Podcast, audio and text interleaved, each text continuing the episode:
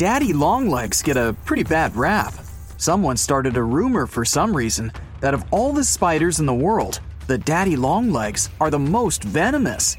Of all the 45,000 species of spiders, daddy longlegs were at the top of the charts as the most potentially dangerous. Gifted with the most threatening venom towards humans, they acquired quite the reputation.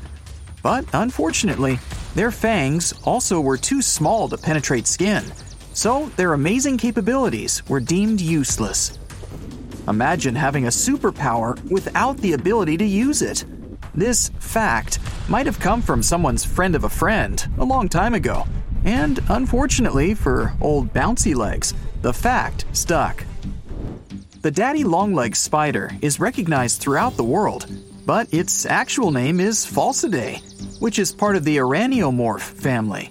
The Pholcidae consists of up to 1,800 individual species, all ranging in different sizes and variations, most having the distinct similar long bouncy legs with a small body.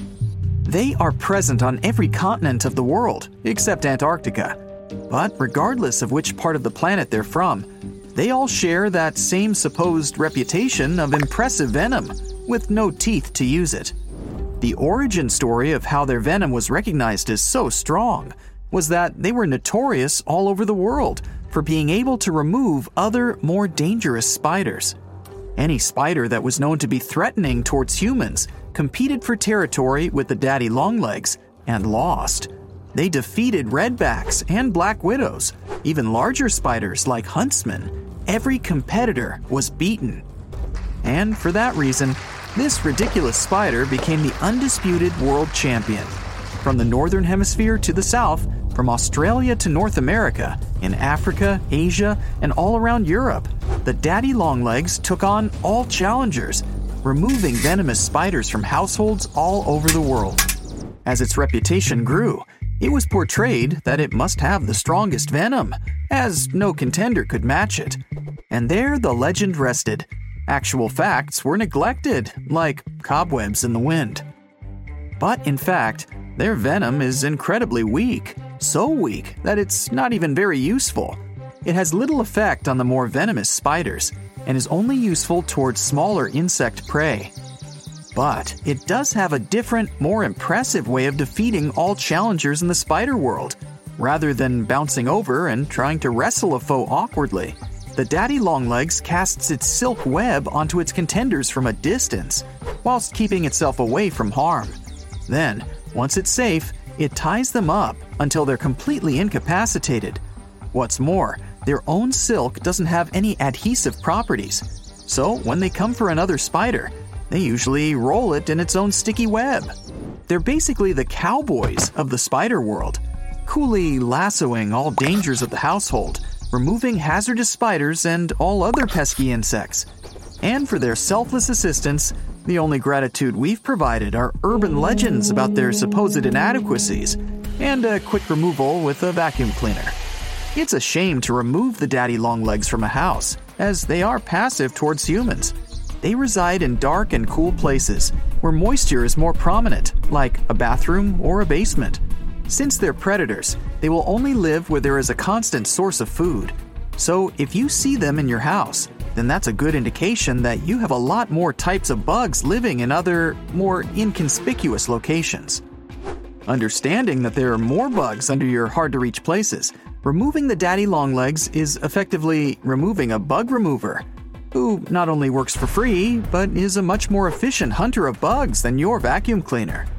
They will not only remove the resident bugs, but all the hundreds of eggs that are hidden away, incubating, preparing to hatch in the near future. Perhaps the thought of them being a hunter may give you some apprehension of keeping them around, especially as you sleep.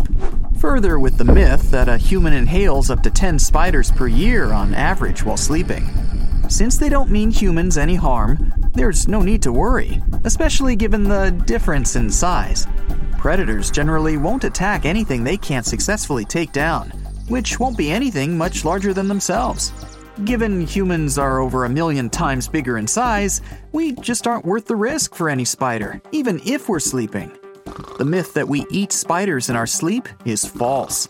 There is nothing for a spider to hunt for around a human.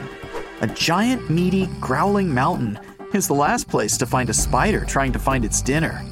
But if you do have a bad case of arachnophobia and are brave enough, simply get an empty jar and a piece of paper.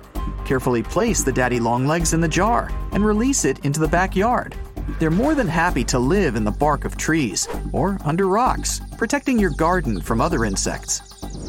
There are three types of daddy longlegs the spider variety, the crane fly one, and the Opiliones, which are more related to scorpions than spiders. The Opiliones have helped provide confusion with their spider counterpart, sharing similar features, residing in the same parts of the world, and even known for the same misinformation. In particular, for the urban legend of being the most venomous. Not only do these not have any venom glands, but they don't even have fangs, just grasping claws. Due to these physical traits, they are restricted to prey on small insects. Though their diet partially contains bugs, they are omnivorous, also feeding upon plant material and fungi. So, the Opiliones are mainly found outdoors, unless you happen to be growing mushrooms in your basement. Their primary defenses are to avoid detection, camouflaging themselves in foliage whilst holding very still, and sometimes placing debris on top of themselves some species will have bright coloring to ward off predators, and others will have a similar appearance to other insects to create confusion, all in the hopes of avoiding becoming a meal. As they aren't strictly an aggressor in the wild, they have a multitude of secondary defenses to avoid conflict. Using their long legs, they might retract or stretch them to resemble becoming inactive and pointless in being attacked. Also, they might bob up and down, with the objective to confuse constantly moving their small body. They do this individually, and as they can live in very large groups, they will collectively move this way when threatened. Their long legs, although strange in appearance, are one of their best assets. As well as dancing defensively, they can also flee very effectively, bounding over obstacles with ease. Normally, when in groups, they will all scatter in different directions. Their best defense is their scent glands, providing a smelly shield to ward off predators, letting them know they won't be a tasty meal. Although they can't physically defeat any spiders, the scent gland defense is known to help avoid some of the most brutal of spider predators, such as the wolf spider. Another effective way to deter predators is the form of mimicry, quietly pretending to be another insect, and likely trying to appear like its spider counterparts. This act of defense has probably helped the confusion between the daddy longleg species. The crane fly is the last of the three that represent daddy longlegs. It looks like a giant mosquito and lives in similar areas around marshes, rivers, and lakes. With the typical traits of its namesake, the long drooping legs, it's known as the worst flying insect. Its limbs are so large, it wobbles as it flies, looking like it's struggling to maintain its flight. The crane fly's larvae are also known as leather jackets due to their tough outer skin. They're very important in the soil ecosystem as they process organic material, increasing microbial activity. So, why are they even called daddy longlegs? There isn't anything scientific behind the meaning. There was a mention of the crane fly back in 1744, referring to it as father longlegs. In the early 19th century, Daddy Longlegs had become a nickname for a person that was much taller than everyone else. Whether the name was originally made for tall humans or for long legged flies, as time went on, all other insects and spiders around the world that had the similar physical traits, long legs with a small body, would also be referred to as daddy longlegs. I guess it was just easier that way.